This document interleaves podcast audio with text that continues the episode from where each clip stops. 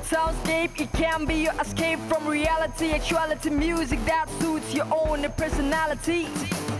Soundscape it is the place your favorite song. Soundscape it is that lets you keep your phone. Soundscape it is that brings you phone with knowledge when you're tired and stressed. Who takes you to another space?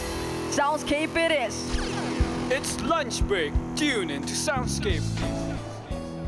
Hello, and welcome to Soundscape, a podcast that is all about, you guessed it, sound, and its many mind blowing facts that is guaranteed to help you while you are away on your home quarantine or wherever you may be quarantining from.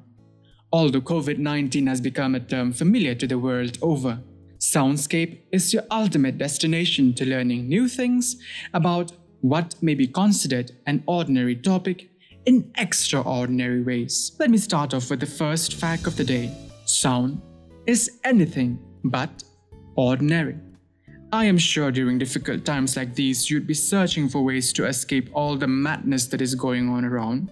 Well, let me tell you that tuning into this podcast is a great move because you are about to get into your very own sweet escape and into a whole new world of audio magic. I am Samdor Kharnaior, and you are listening to the show Quarantine Talks, which is brought to you by the Mass Media Department of St. Anthony's College, Shillong. I'll be honest, these past few months have met my quota of excruciating boredom for the year 2020, and if you can relate, which I bet you can, I have had my mind wandering around and stuck more times than I can count. I queued every genre of music I could possibly find, and that, my friend, has been my ultimate escape from all things boring. But of course, listening to music 24 7 is bound to create a new kind of madness all on its own. So I am sure you must have looked for other ways to pass off the time like I did. Which brings me to a thought that I had while I was listening to my different playlist. A simple yet intriguing thought. How do our voices work? Have you ever wondered about it? I'm sure you must have belted out your favorite songs in the shower.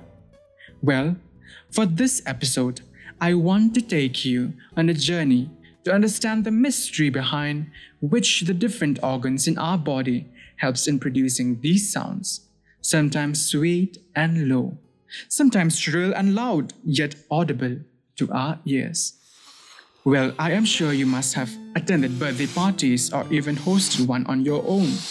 And I believe that decorating balloons have always been the most tiring task. Have you ever tried releasing the air from an inflated balloon by pulling the lips of the balloon? If you haven't, I'm sure you'd be surprised by the sound it produces, and that is almost how our voice is being produced. We inhale in air, and our diaphragm expands, and as we speak or sing or try to produce any sound from our mouth, we push out that air that is stored inside our lungs. And as the air travels through our vocal folds or the trachea present in our throat, it vibrates just as how the opening of the balloon would vibrate. And this produces sound. Did you know that our cheeks, lips, nose, and teeth help in the modulation of the voice?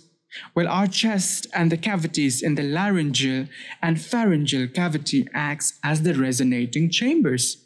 And it is very interesting to learn that as I am speaking to you right now, I am actually making use of all the air, the muscles, and the organs in my body, and yet we never realized it.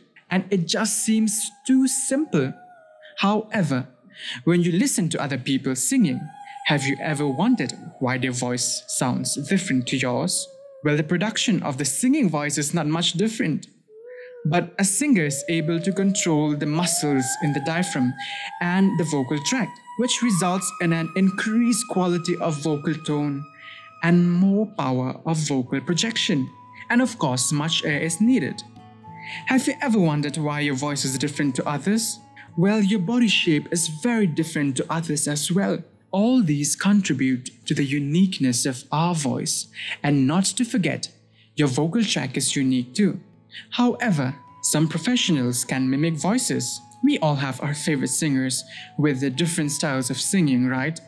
You must also be wondering why and how some of these good singers like Adele, Mariah Carey, or Whitney Houston have very good singing voices?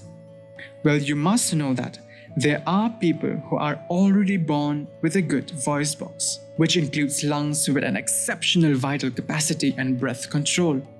How loud your voice is depends on the amount of breath you inhale.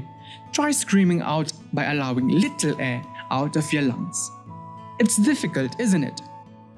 And the pitch of your voice is determined by how fast your vocal folds vibrate. The slower the vibration of the vocal folds, the lower the note it produces, and the higher the vibration, the higher the note it produces.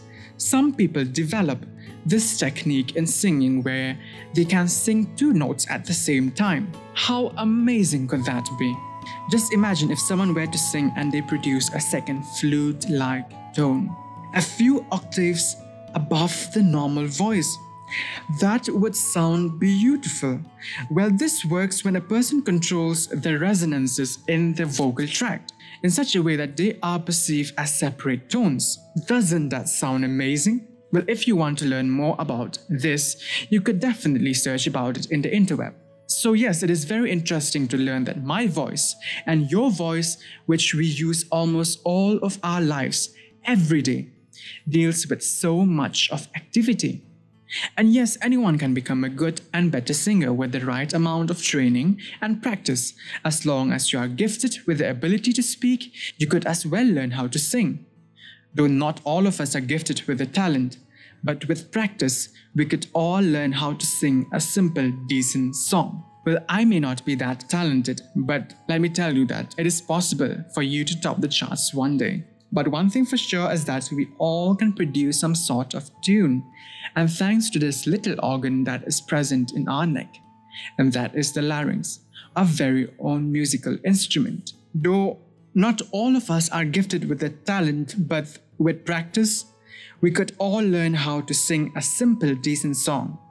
Therefore, it all ends in practice and our ability to use our muscles and control the flow of air from our diaphragm and please keep in mind that you should never stress your vocal cords in order to retain the quality of your voice. Trust me, there is much more to learn about sound, and you can listen to them all only on this show, Quarantine Talks, which is brought to you by the Mass Media Department of St. Anthony's College, Shillong. And I'm pretty sure that this podcast must have enlightened you with much knowledge on how your voice works. And to know more about the other aspects of sound, please listen to our podcast, Soundscape, and I am sure that you will find your very own sweet escape.